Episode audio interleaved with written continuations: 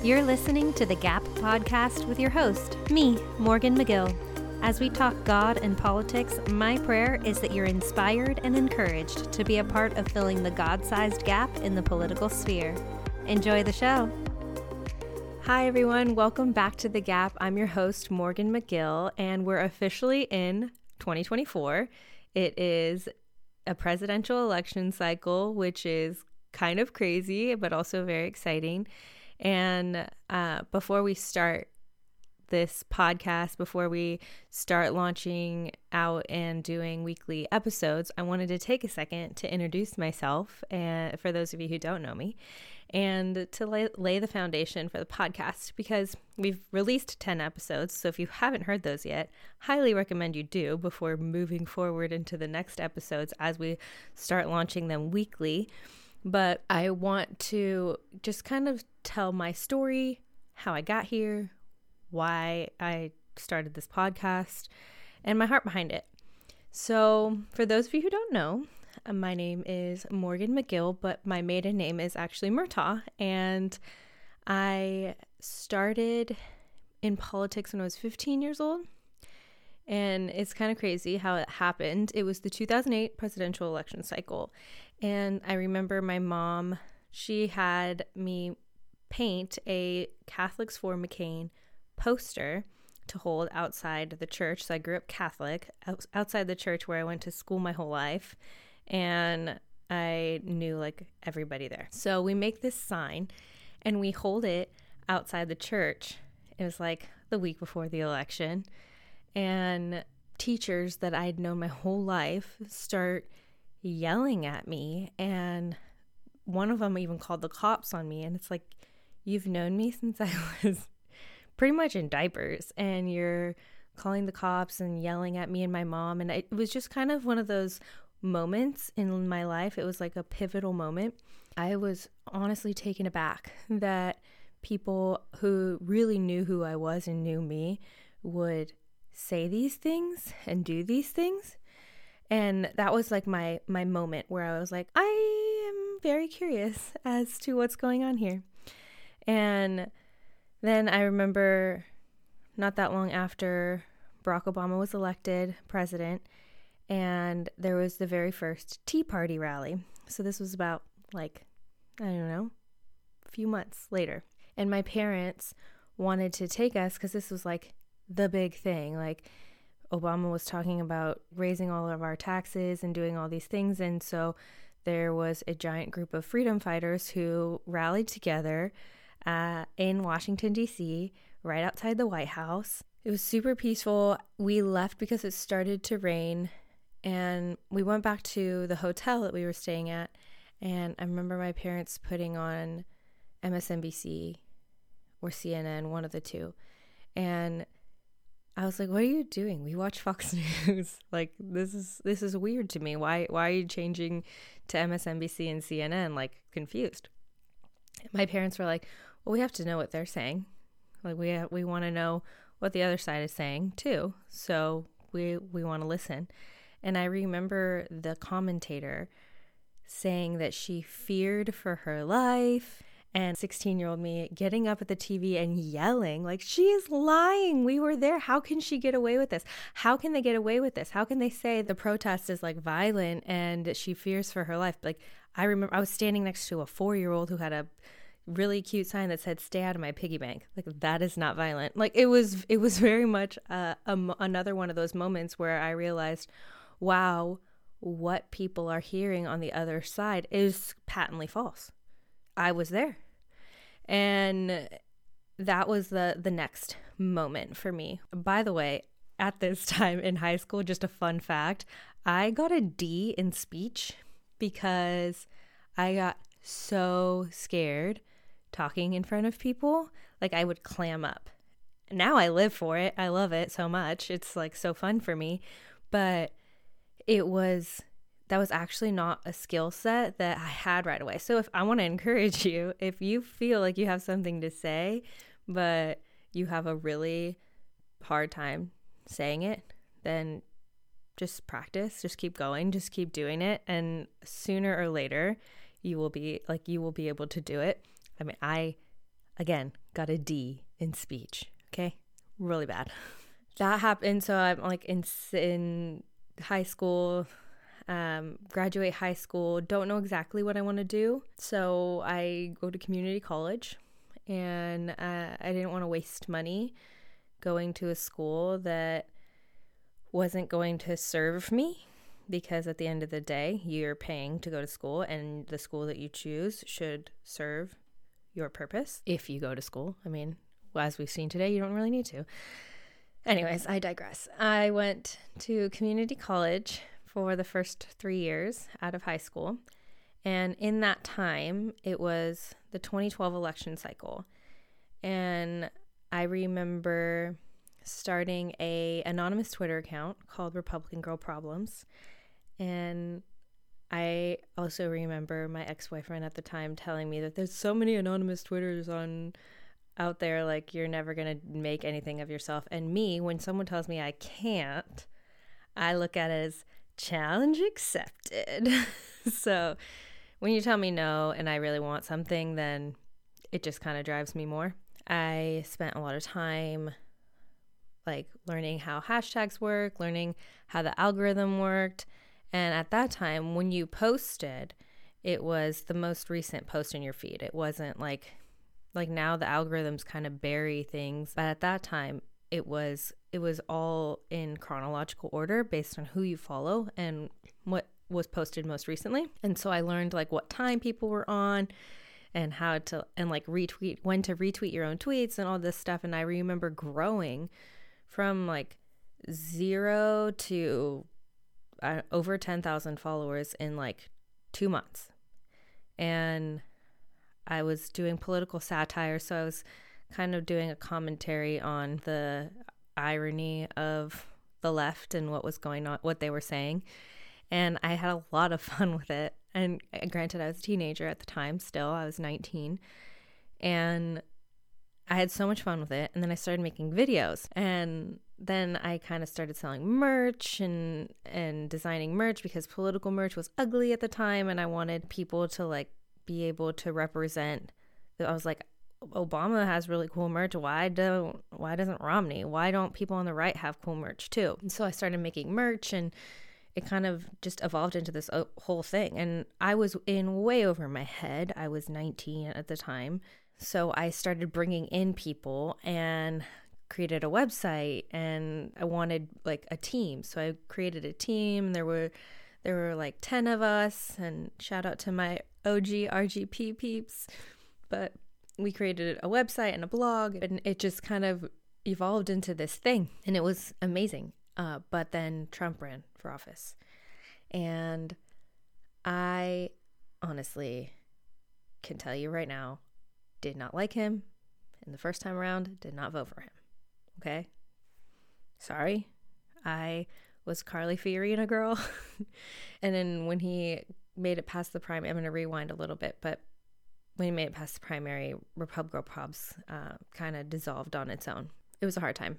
But rewind, uh, out of college, so I went to community college first and then i decided wow i have a knack for this this is like in the middle in the midst of the repub girl probs phase i was like wow i really have a knack for this i should go to washington d.c so I applied to every college within like a 10, 15 mile radius of the White House. Like I was like, okay, I need to be in DC. I need to be in the center of it all. This is where I am being called. But I didn't get in, in I didn't get into the one school that I really wanted to go to. But that was honestly God God's hand was on it because Georgetown, which I didn't know at the time, was actually really far and hard to get to from Capitol Hill. The George Washington University, which isn't where I ended up going, was my my dorm room was 7 blocks from the White House. I I loved those 3 years in DC. They were fantastic. I learned so much, but I got um I kind of got burnt out. Like I didn't have they didn't have the Holy Spirit I didn't have Jesus. And it's really dark. The political space is, is really like it's a soul sucking place. And so I was getting really depressed, suicidal. It was it was really bad. I after college got a job offer to be on the digital team for Carly Fiorina's presidential campaign. And I was like, yes, this is amazing.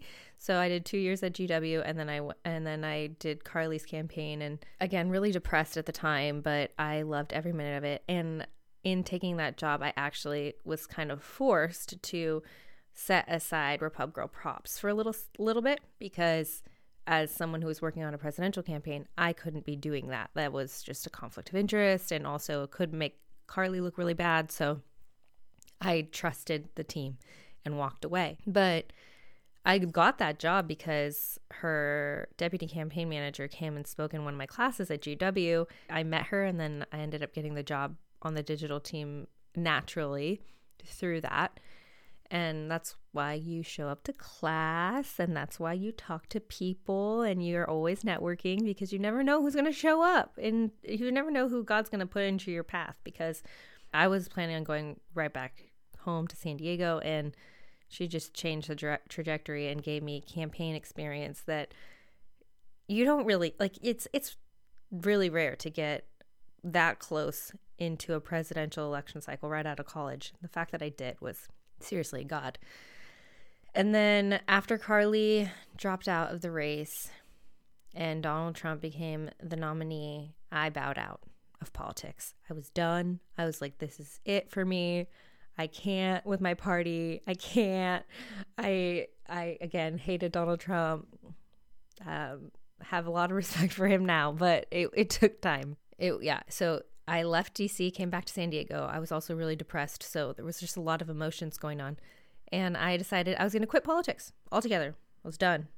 And I got a job working as like a digital media manager for a startup. And I did that for a few months and then I was bored out of my mind. I seriously was like, this is, and then I started doing other things politically on the side. I was like, oh gosh, like I have the itch like the like I it's like one of those like you just can't stop scratching it. And that was me with politics. I just couldn't stop. So I remember my friend Liz Wheeler, uh, she texted me and invited me to lunch. She had her own show at One America News, and her producer was leaving. One of her, her booking producer was leaving. And it was like in the matter of like two weeks, I started working at One America News as a booking producer, but I, I also had the itch to be in front of the camera not just behind it. And my the owners of One America News did not want to give me a chance because I had never read off a teleprompter. And I said, again, challenge accepted. And I stayed late after work every day for like a few weeks and had a dir- one of the directors. Um, I would write my own scripts and just do a whole bunch of different videos and read them. And I kept sending them to the owner until he gave me a chance. And then after, like, again, a couple weeks, I got a chance to be a news anchor. So I was a news anchor for a little while at One American News. But then I got really bored because I was just reading scripts that other people had written. And I wanted to create.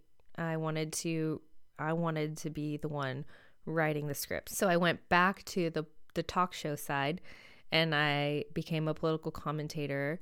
I had I gave up like 5 hours a day of airtime for 5 minutes, but those 5 minutes I was really proud of because I was able to write it. The host of the show that I was producing on, he had like a, a prior engagement and he or it was like an emergency engagement and he had to leave. And it was two hours before film time. And he was luckily i had hair and makeup done because i had a segment. And he was like are you good? Like i need you to host the show today.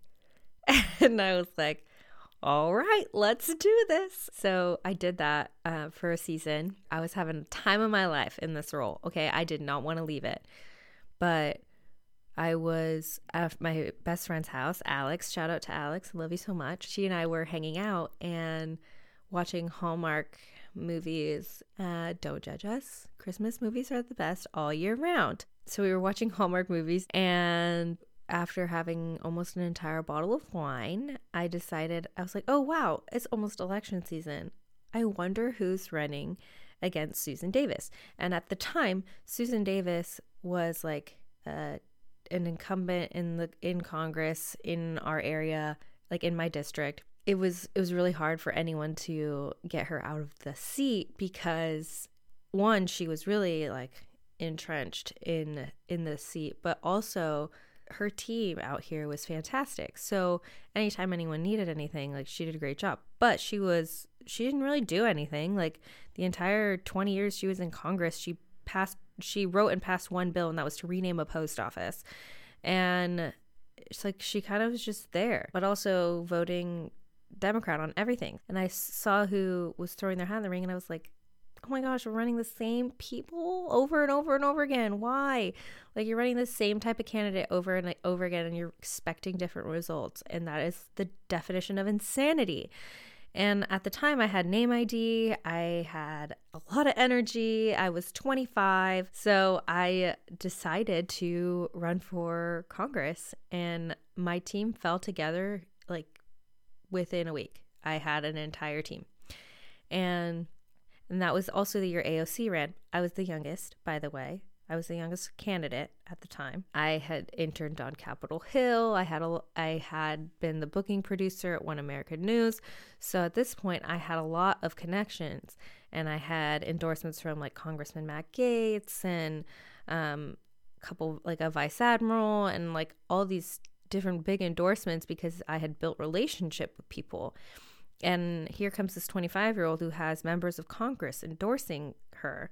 And I remember going into the the Republican Party meeting to get their endorsement. And I was the very last one to speak. It was midnight. Um, I walk in like a ball of energy because I could tell all these these uh, Central Committee people were like half asleep. I basically told them like the definition of insanity is repeating the same thing over and over again and expecting different results. And why not take the chance on the 25 year old political commentator? So I walk into this meeting for the Republican Party endorsement, and I already have the endorsement of several congressmen and and like big leaders, and I I sealed it, and I just remember running that in that race, and the candidates that I had beat for the endorsement were really upset and said very harsh things. And I just remember keeping my head up. It's like, you know what? I have the support of the people who matter.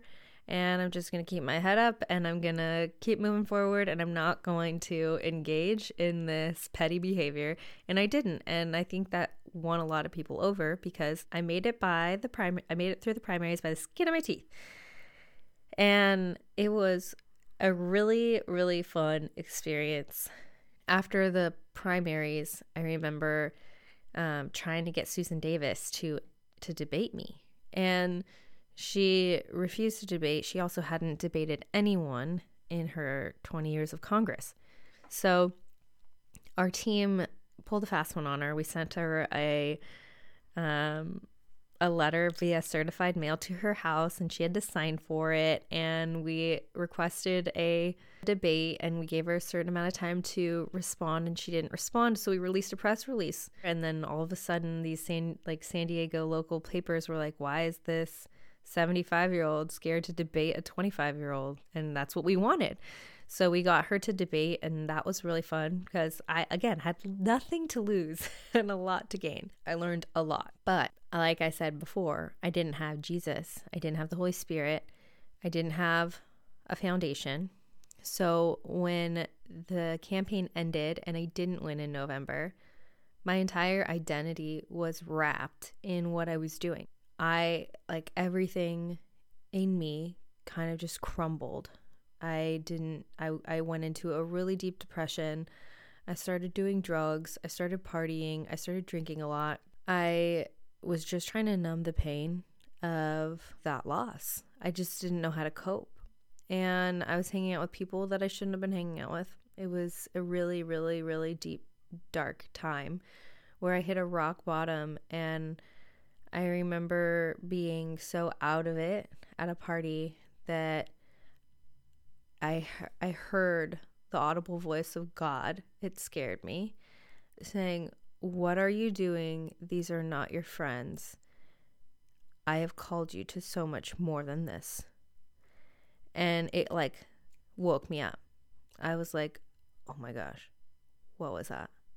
And I ended up accepting someone's invitation to church finally. They had been inviting me for a while because they had befriended me when I was running for Congress and saw me around. And finally, I accepted the invitation to go to church. And my heart, like I felt the Holy Spirit and everything that I had been seeking just wow, instant.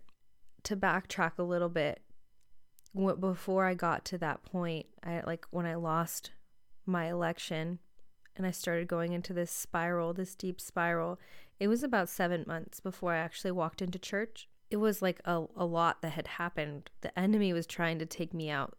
It was again my all my identity was wrapped up in what I was doing and then all the doors that were open to me just shut. And then I my friend a month later, my friend Bree Payton was visiting and she was filling in for our friend Liz Wheeler on her talk show at One America News. And she actually gave me this this that Christmas and I wanted to wear it to honor her today.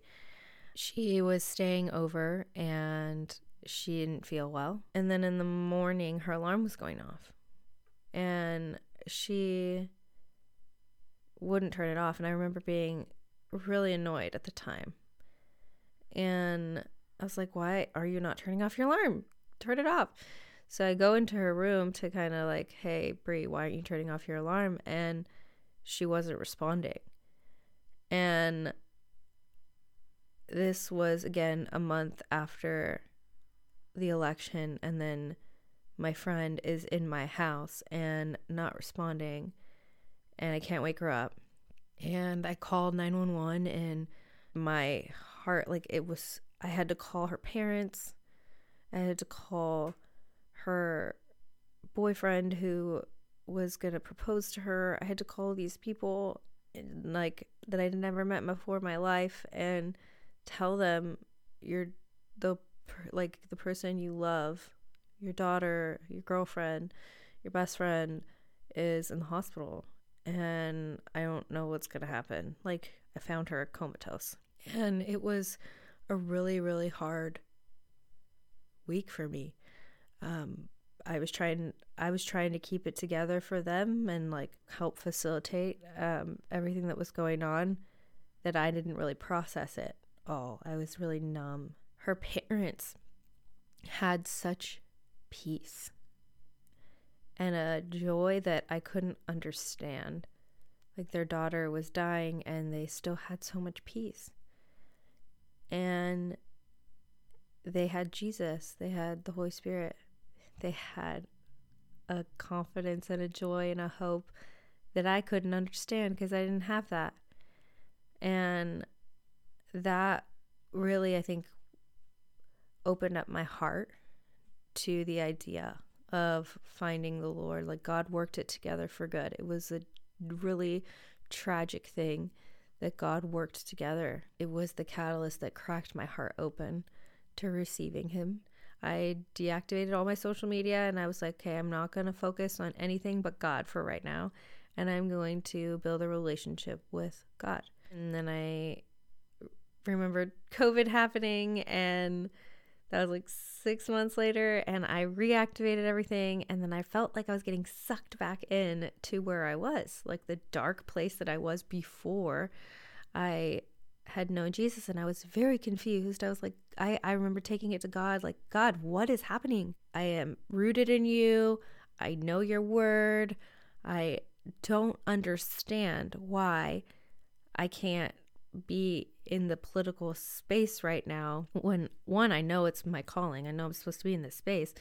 But two like like I, I I can't be on my social media without feeling like I'm being sucked into this dark vortex. And I just felt like God was saying, "Not yet." And I need you to delete it all. And I will rebuild your platform when the time comes.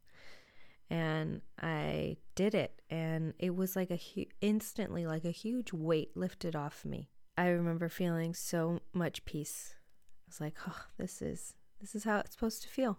And then fast forward to now, I was asked to be a campaign manager to for Amy Reichert and then I started my own consulting firm, and I just felt like God was putting the pieces back together and reigniting that fire in me. And now I am doing this podcast.